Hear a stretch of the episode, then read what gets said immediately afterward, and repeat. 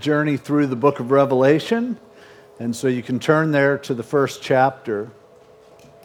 Last week we looked at the first eight verses, which was really an introduction to the book. And essentially, what John shared with us in those verses is the purpose and point of the book of Revelation, and that is to reveal Jesus Christ to us in a more in a greater way than what we could have seen otherwise just from the Gospels. A complete and total unveiling of who Jesus is.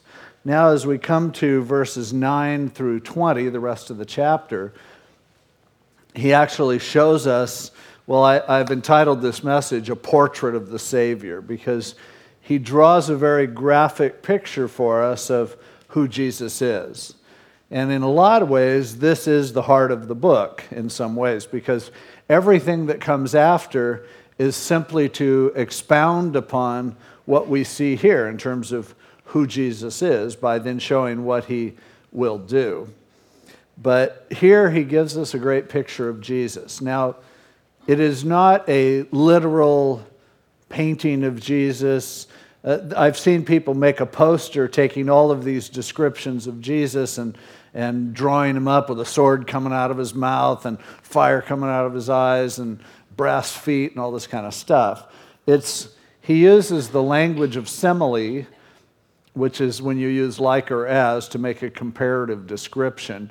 And John saw Jesus in his glory, but he does the best job that he can of actually expressing kind of, it was sort of like this. And yet get, he does a, an amazing job of communicating a lot of things about God, as we will see going through these verses. So, in verse 9, he says, I, John, both your brother and companion in the tribulation and kingdom and patience of Jesus Christ. It's interesting that he didn't introduce himself as an apostle with all this experience. I mean, John was a big deal. By this time, he was the only one of the disciples who was still alive, and he had been the inner circle. You know, he and his brother and Peter had been those who were there at all the major events for Jesus, and yet now, as an old man getting up in his 90s, he just identifies himself as your brother, your friend. And I'm with you in the trouble that we are going through.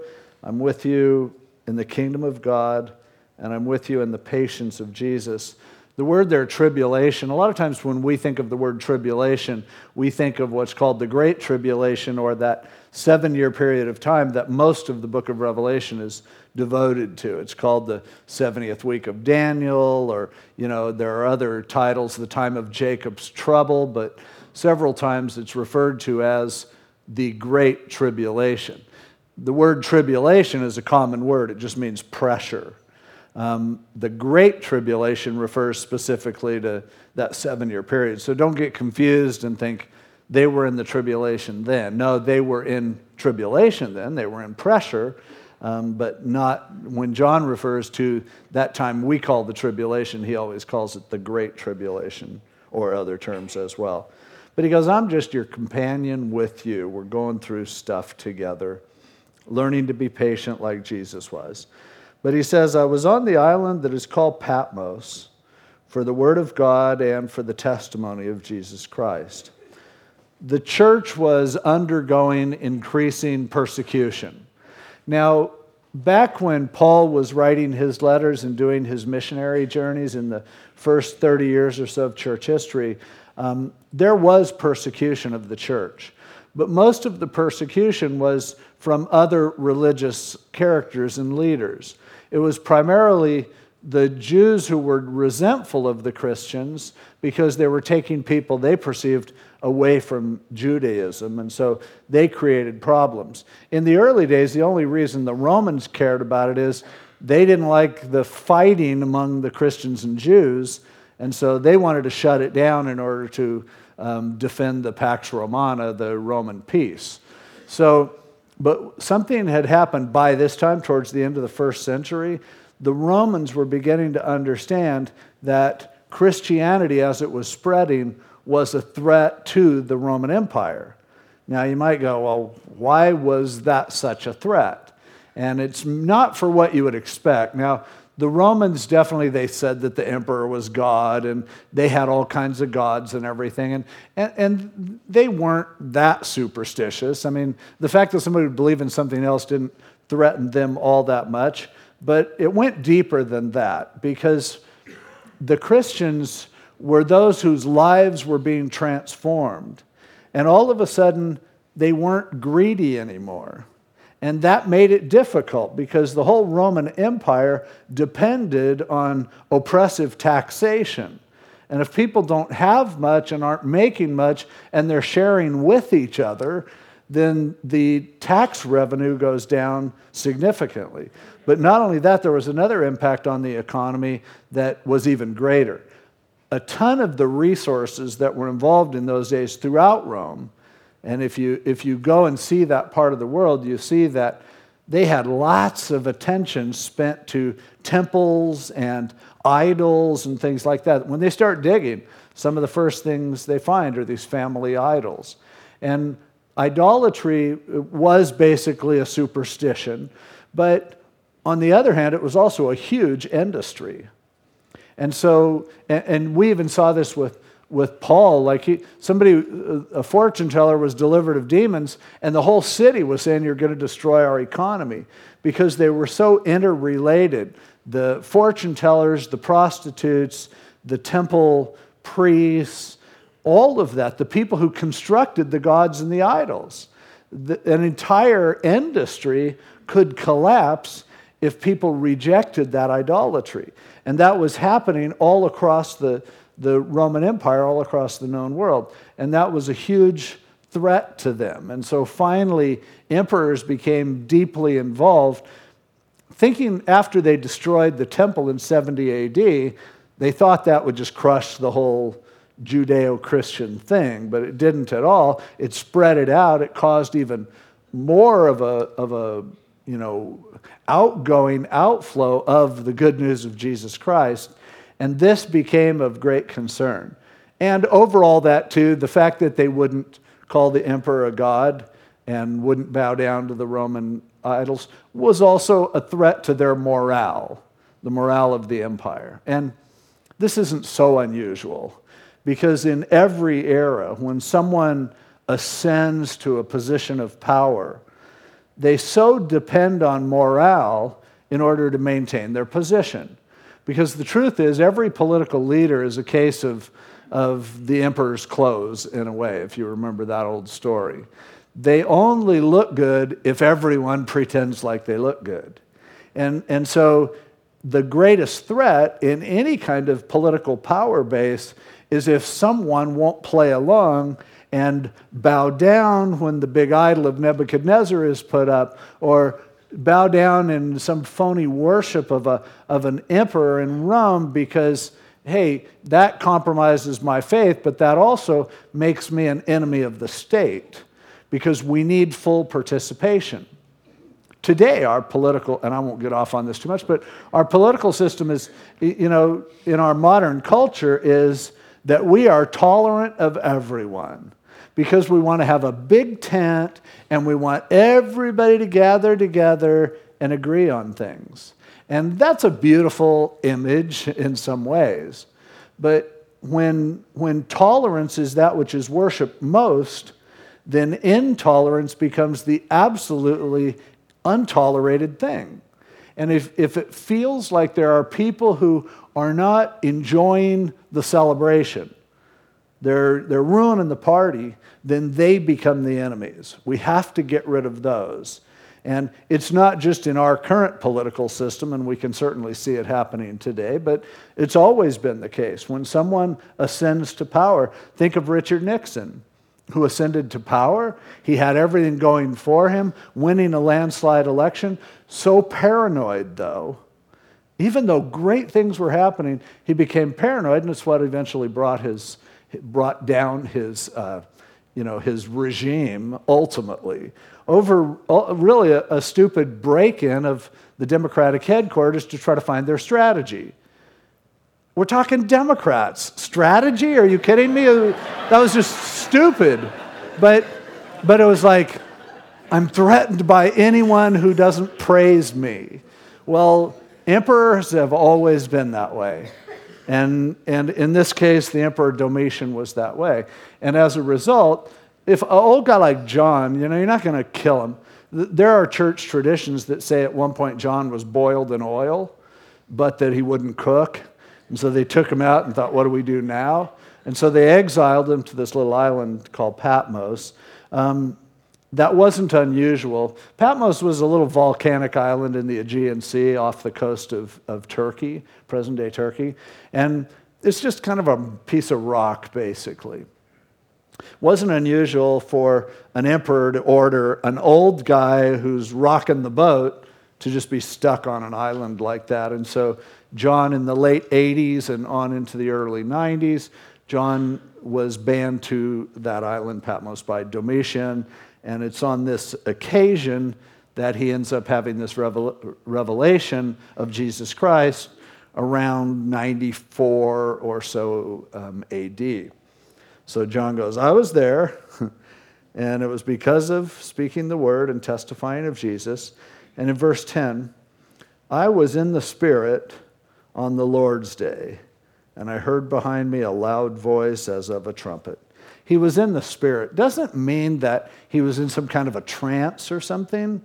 It was just that he was just in the presence of God, sensing the presence of the Spirit, the Holy Spirit upon him. The Holy Spirit is the one who, through whom these things would be revealed. As, as John's gospel tells us, that's what the Holy Spirit does. He reveals Jesus and tells us of things that are going to come.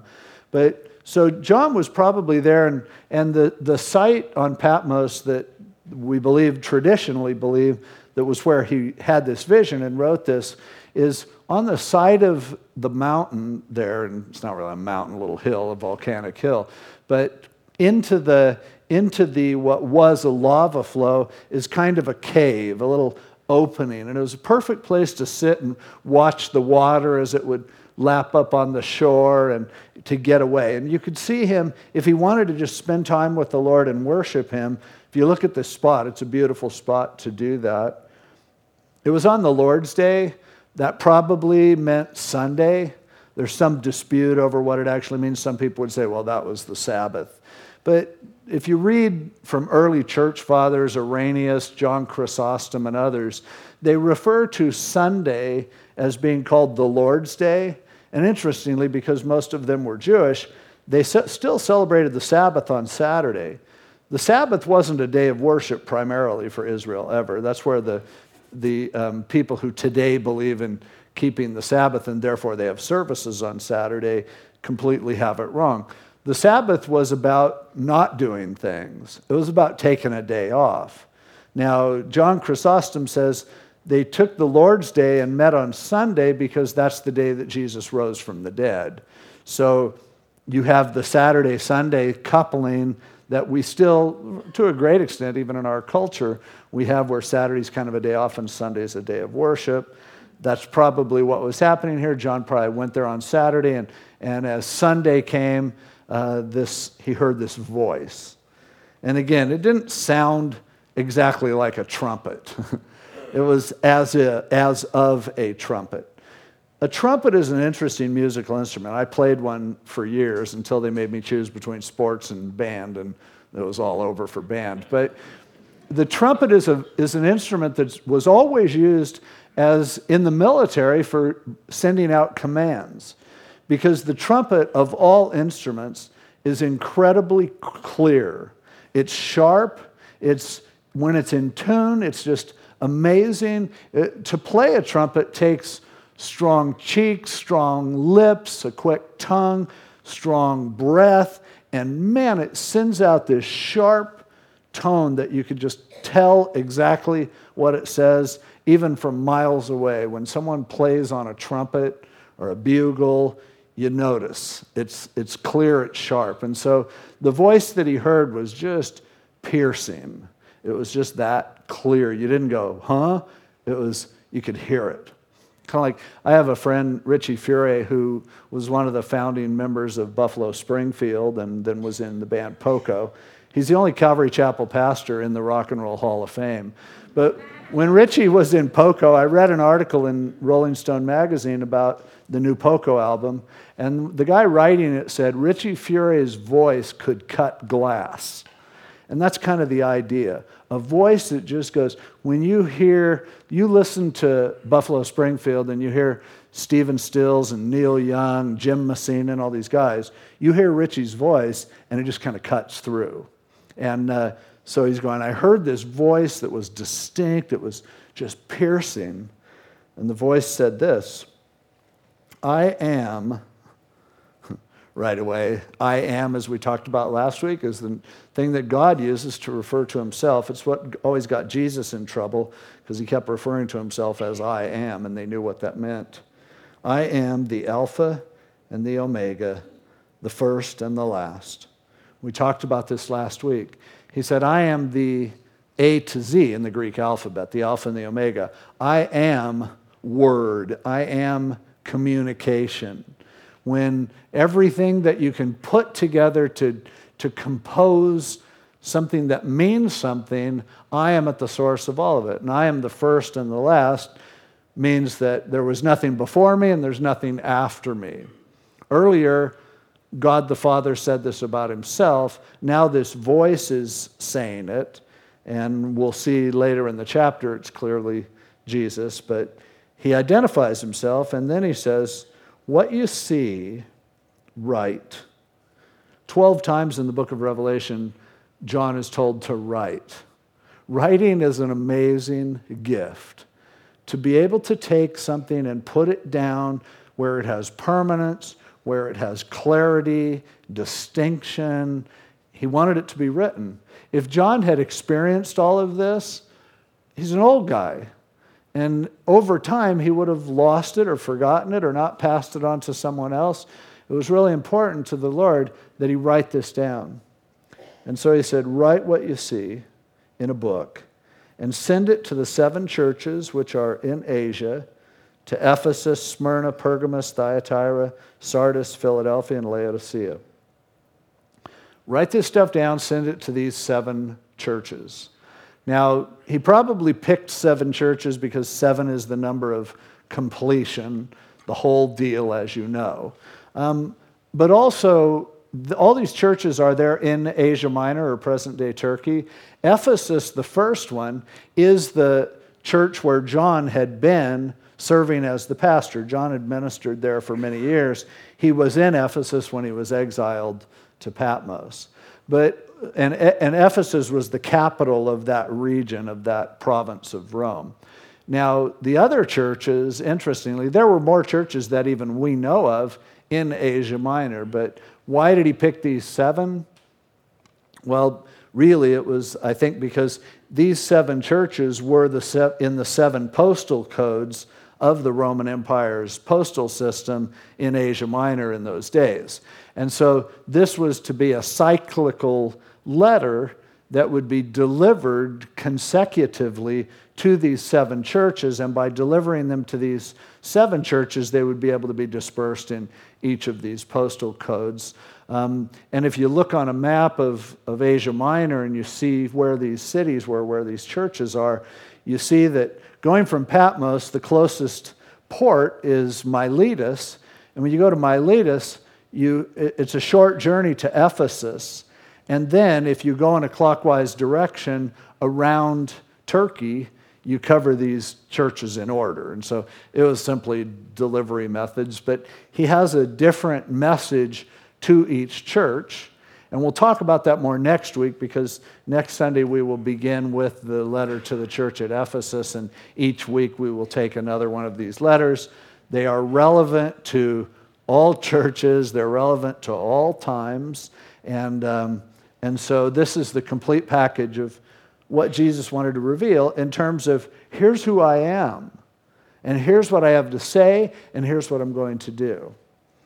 And so he said, Write this to these churches. And then he gets a little more specific later. But when John heard this voice, he turned around to see the voice.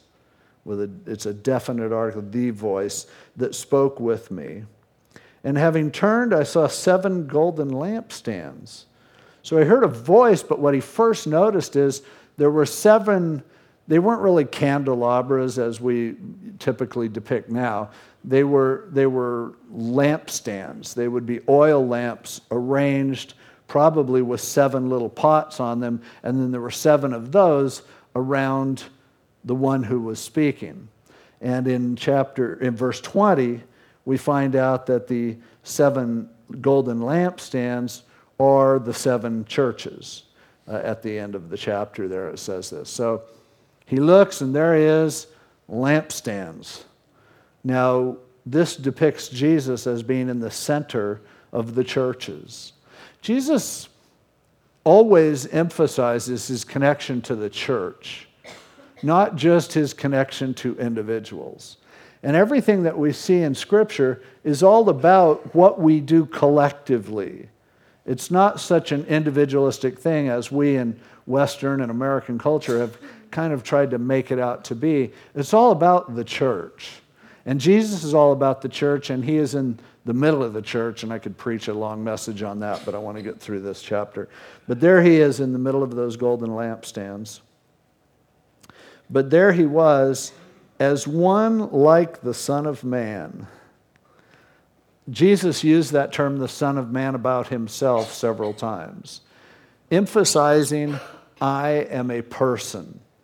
Now, the term is used in the Old Testament to refer to the Messiah, and they didn't quite understand how that would connect. But it connects because God became a man.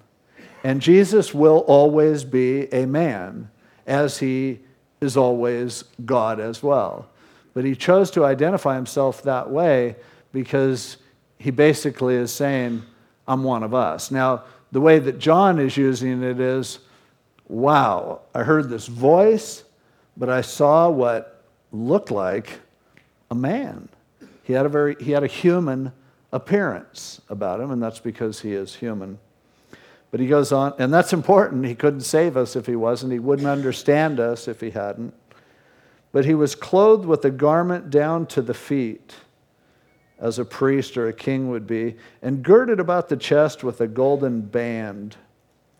He was wearing a robe that, that was bound together, not at the waist as would be traditional for a normal person, but with a chest plate like priests and kings would wear. Doesn't mean it's all made of gold, but it was, there was a strength there. At the core of his body was strength and beauty and royalty. And so his outfit speaks of this. And then he said, His head and hair were white like wool, as white as snow. Not like bleach blonde kind of hair, but it was, it was, his hair was shiny and silver. Now, in Daniel chapter 7, verse 9, Daniel sees a revelation of God and it describes his hair in a similar way and it talks it, just, it calls him the ancient of days in that thing and probably the idea of his golden hair of this bright wool looking hair was that he was someone who had lived long enough to earn the right to have hair that showed his experience. In their culture, and in the scriptures, it talks about this for a man or a woman, how gray hair is a crown. It shows that you've made it. I think we lose something by, you know, everyone thinking, oh no, my hair's turning gray, I need to dye it. Now, if that makes you feel better, that's totally fine. I'm not knocking that at all, or fake bottle blondes or anything else. Like whatever, whatever you want to do, whatever you need to do makes you feel better, it's totally fine with God. So don't let anybody lay a trip on you about it. Um, I'm a little bitter about gray hair simply because I lost my hair before I could really get that distinguished look. but, but you know, and unfortunately, we don't treat women this way as much as women, but when, men. But when you see someone with silver hair, you just you think they're wiser. You, you believe that they've been through life for a while. And some younger guys, when they go to get a job in, in the business world, actually have their hair streaked with some gray so that they will appear to be wiser. But him being the Ancient of Days, him having this hair, refers to the fact that he isn't new. He doesn't have that baby hair. He looks like someone who has lived life and been through things. And so that's it's interesting that he does that. And you who have um, hair that has turned white, good for you. You're looking more like Jesus. and his eyes were like a flame of fire. Now, they weren't burning, but it's speaking about, you know, there are people's eyes who just look alive and almost like they can cut through, just like the voice that cuts through a crowd. Some people have eyes that can look right through you. They, their eyes are so expressive. Most people's eyes are expressive. But I know certain people who, when they look at me, it's just like, wow, there's, it's a real piercing, knowing look. They're wide awake. They're, I, I don't think I look like this unless right after a five hour energy drink, but it's somebody who just always is on top of it. They're just, boom, piercing through. That was what his eyes looked like. Like they could just burn right through you. I have had people stare at me and feel like it was burning right through me, but I don't think this is the same. His feet were like fine brass as if refined in a furnace. Fine brass. Not sure what that means, but the reference to the fact that they've been refined, brass is something that you have to combine elements and, and put it through the fire in order to bring out of it what it's ultimately the beauty that it's going to have. I'm thinking of Jesus' feet. You know, when after he rose from the dead, he came and appeared to the disciples. And after Thomas had questioned whether it was really Jesus, and then he saw him, Jesus said, Look at the hole in my hand. You want to put your finger in there? Look at the wound in my side. Go ahead, shove your hand in there. And it doesn't say anything about the holes in his feet, but I'm thinking that somebody who had had their feet pierced with a nail, the, the, with a spike, the feet are going to take the greatest punishment from that because all of the weight of the body ultimately is put on the feet. And perhaps this is a reference to the, the damage and the bronzing effect that came from feet that were used to walk on the earth and to work in construction and ultimately to be pierced through. And yet, there's a certain beauty to that, as the Bible says, how beautiful are the feet of those on the mountaintops who, who bring good news. Now, if you spend a lot of time walking across mountaintops, your feet are never going to be featured in a magazine as being, wow, look how gorgeous these are.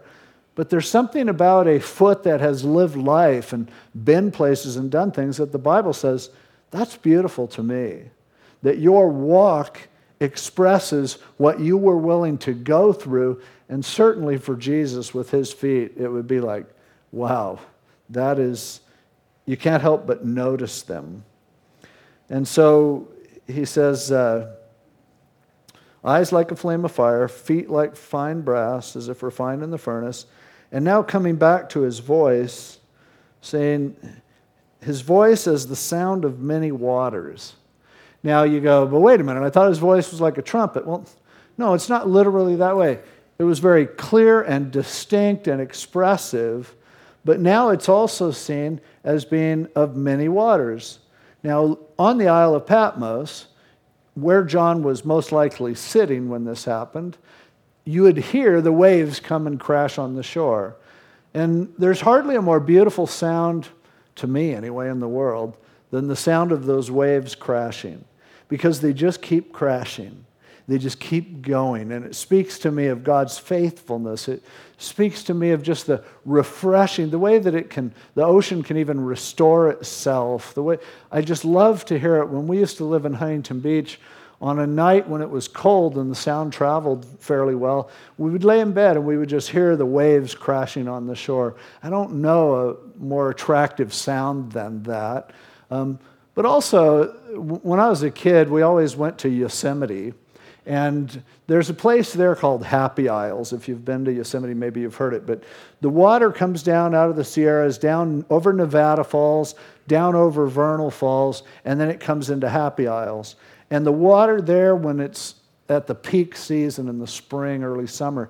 It's just rushing over these rocks, and it's an amazing and a beautiful sound. And I remember my dad sitting there with me next to that water, and some of the only real good times I remember with my dad, but he read to me this scripture, and he said, That rushing water, the many waters, that's what the voice of Jesus sounds like. So I, am thinking that it probably refers to the fact that his voice, though clear and distinct, was also refreshing, had a rhythm to it, was natural, and, and I, I guess this is the best way you could describe hearing the perfect voice, but like the sound of many waters. He had in his right hand seven stars. Now, over in verse 20, he explains uh, the mystery of the seven stars, which you saw in my right hand, and the seven golden lampstands. The seven stars are the angels of the seven churches, and the seven lampstands, which you saw, are the seven churches. So we've seen the lampstands, those are churches. Now we see the stars that are in his right hand, those are the angels of the seven churches. Um, there's a dispute. What does that mean? There are some people, we use the word angel, and we usually mean one of two things either a supernatural spirit, heavenly being, or a baseball player from Anaheim. But, but the word angel that's translated angel simply means messenger.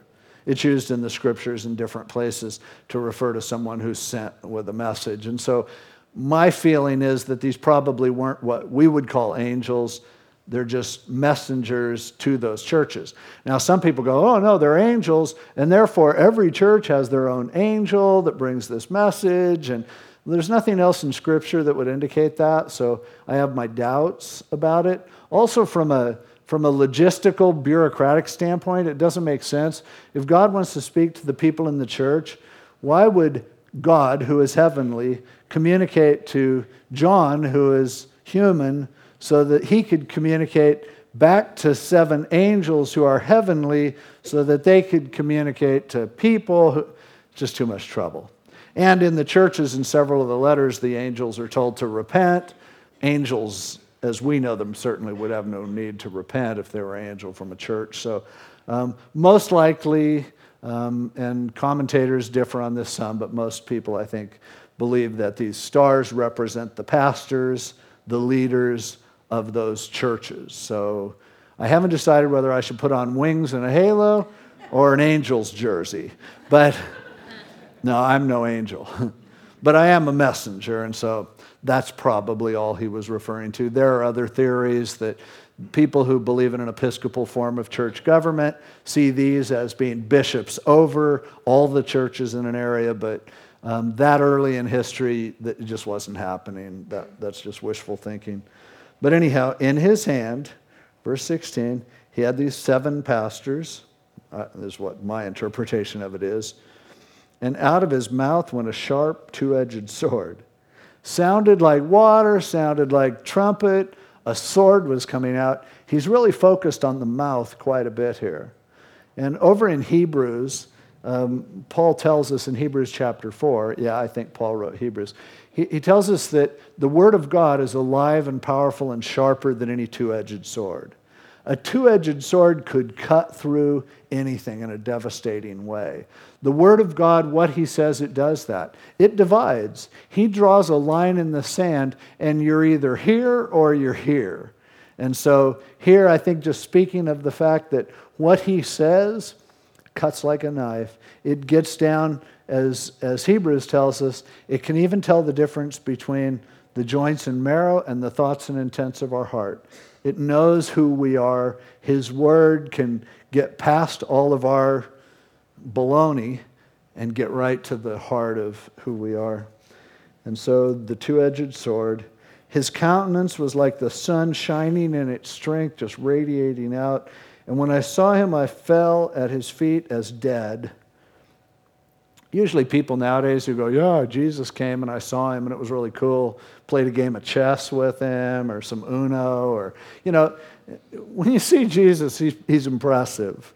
He, look at the way he is described, and you can understand why it would be a bit intimidating. I'm skeptical of people who you know, are telling me, yeah, Jesus comes and visits me every night and speaks to me. Um, the Bible tells us he's at the right hand of the Father interceding for us. And frankly, I would rather have Jesus sticking up for me in heaven than playing Uno with me on earth. So. but he fell down as dead, and he laid his right hand upon me and said, Don't be afraid. I am the first and the last. I'm going to come back to that verse in just a moment. Verse 18, though, he said, I am he who lives and was dead, literally became dead, and behold, check it out. Wow. I am alive forevermore. Amen. Now it becomes totally clear the Alpha and the Omega, the first and the last, the beginning and the end. Now, earlier in the chapter, in verse 4, when it said he, he was and he is and he is to come, it was referring to the Father because he was distinct there from Jesus Christ in verse 5. But here we realize that the totality of who God is rests in this one who is speaking, this one who is revealing himself, Jesus Christ himself. He's the Alpha and the Omega. He is expression, He is communication. You cannot formulate words without it involving Him. You cannot understand those symbols that we put together, we call language, apart from Him. And He, he is the one who, you know, was, He always was, nobody was before Him. He, he always will be, nobody's after Him. And He is here now. But He also is alive, even though He used to be dead he became dead, he was alive, then he became dead, and now he's alive again forever. And that is that's mind-blowing. But that's the center of what he wants us to see in this portrait of Jesus is Jesus going, "Check me out." You've never seen anyone more alive than I am, no, more full of life. My eyes, my, my voice, everything I say is just what you always thought life was. But you know what? I was dead. I was dead, but I'm alive now. And I've also always been here all along. And, and he says, uh, and I have the keys, the access, the authority of Hades and death. Hades was just a Greek word that they used to refer to the afterlife. It wasn't hell as we know it. It would be, their idea was, hey, wherever people go when they die, we'll call it Hades. It's the same basic word as in the Old Testament. The Hebrews used the word Sheol, and, and Sheol meant the same thing, just the place you go after you die. So when you see these terms used, don't put too much you know, significance, like why would he have the key to hell? Uh, you know, how about heaven? Well, this would include heaven, hell, anywhere where anybody goes after they die. Jesus said, I'm the one that has the ticket there. I'm the one that controls access there. And then he says in verse 19, which is probably the outline of the book write the things which you have seen. That is, this picture of Jesus, this sculpture, this portrait. And write the things which are. And he's probably now referring to the next couple chapters where he addresses the churches because that's Jesus' message to those who are in the church currently at that time, at the end of the first century, but they apply to all of us. And then he says, and also write the things which will take place after this, after the church. And so many people see here a nice little outline for Revelation. I think it's useful. Chapter 1 is the vision that he has seen.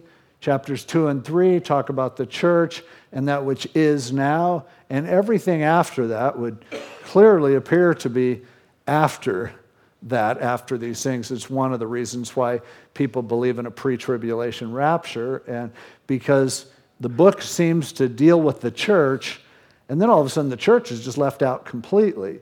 It's puzzling how the church can be mentioned like over 20 times in the first three chapters and never mentioned from chapter four on as being on the earth. So is one of the reasons, and as we go through it, I'll share my views. But um, otherwise, you have to explain what verse 19 is about. And I'm sure if you don't want to believe in our perspective, you can make up something that works really well for you, and that's fine.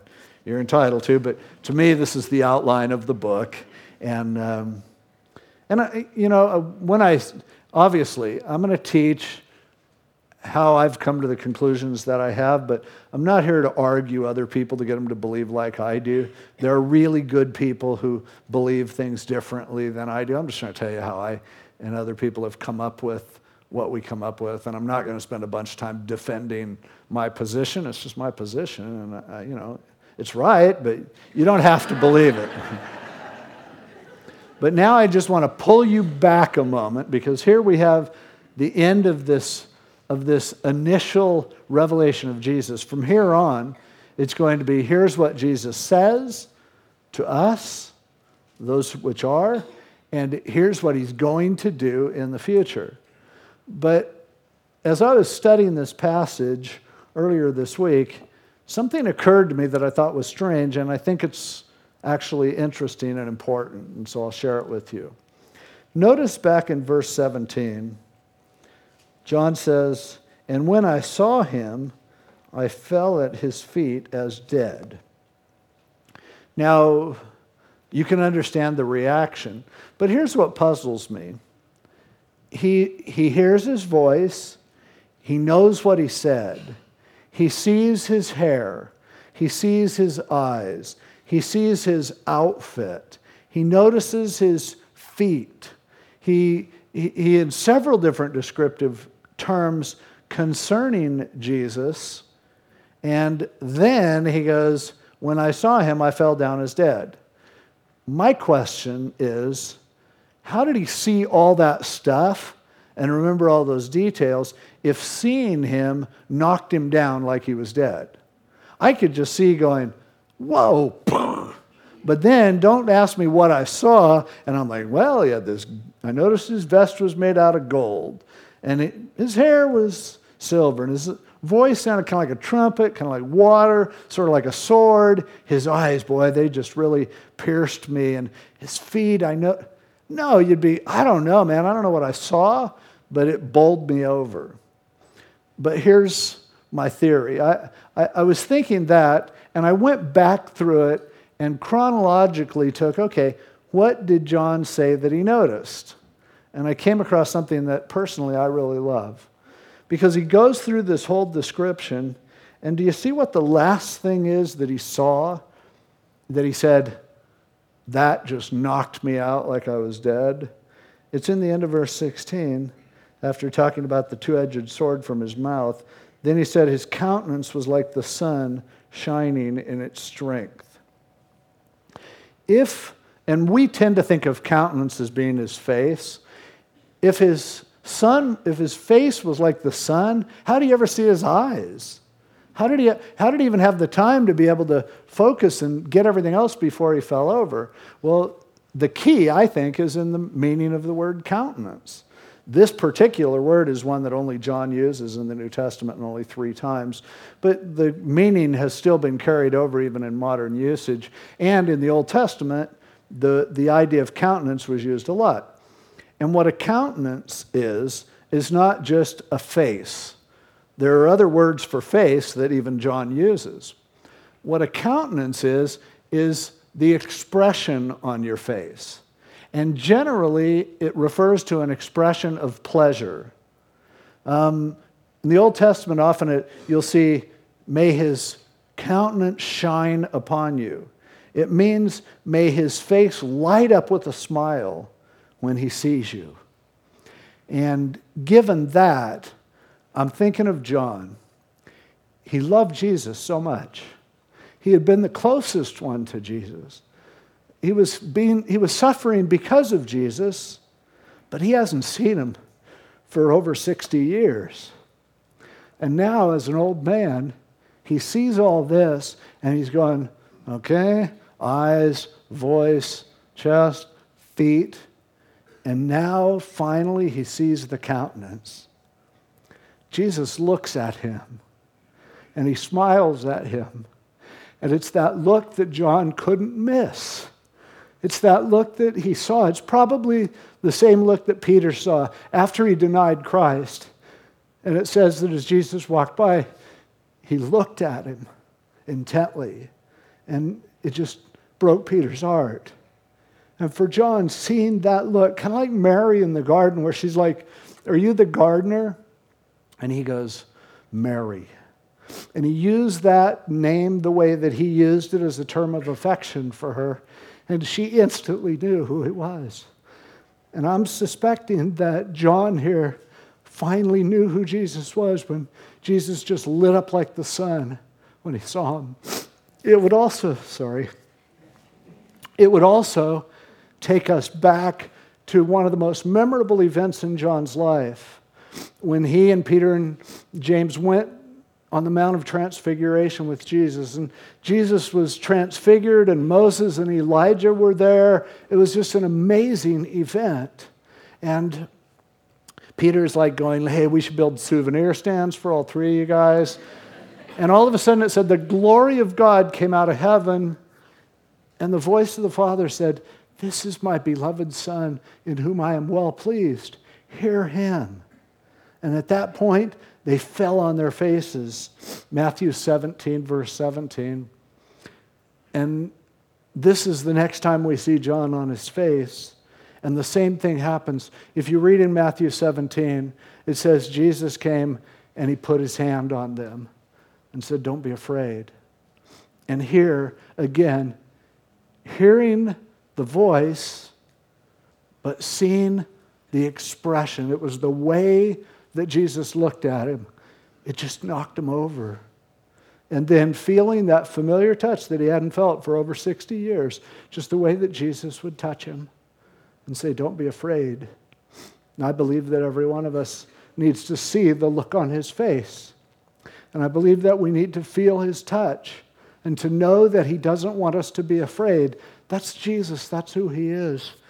Sadly, there are a lot of people who have been Christians for many, many years, and they've never even felt like Jesus looked at them special, never felt like he smiled on them or was pleased with them. The way he is looking at you is so important to see, and then to feel his touch, and to feel him say, Don't be afraid. Many of us are being robbed of what God wants for us because we're afraid and because we really haven't paid close enough attention to him to see how he's looking at us. And to me, this is kind of the core of this passage for me. It, it really, obviously, it touches me. Because there have been times when I thought he was looking at me a lot different than that.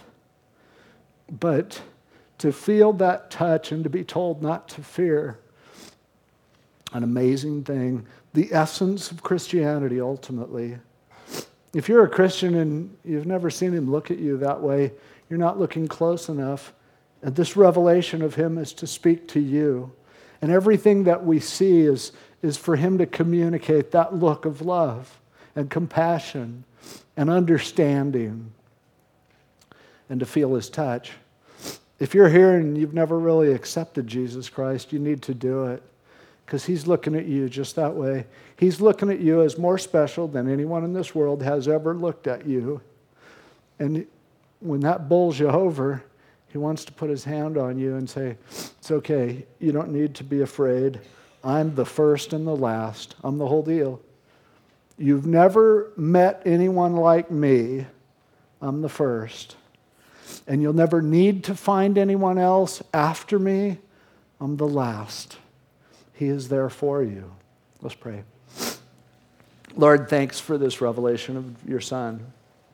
It's beautiful, powerful, and so important to us. And after all of the characteristics and traits and descriptive terms, I pray that we won't miss the way you look at us, the love that you have for us, and that touch that comes from your right hand. Thank you for this beautiful picture, and thank you for your beauty. In Jesus' name, amen.